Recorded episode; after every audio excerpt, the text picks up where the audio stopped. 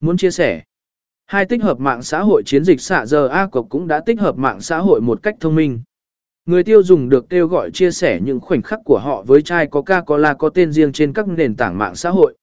Điều này đã tạo sự lan tỏa và tham gia mạnh mẽ trên các mạng xã hội, giúp chiến dịch trở nên thực sự phổ biến và tạo hiệu ứng lan truyền.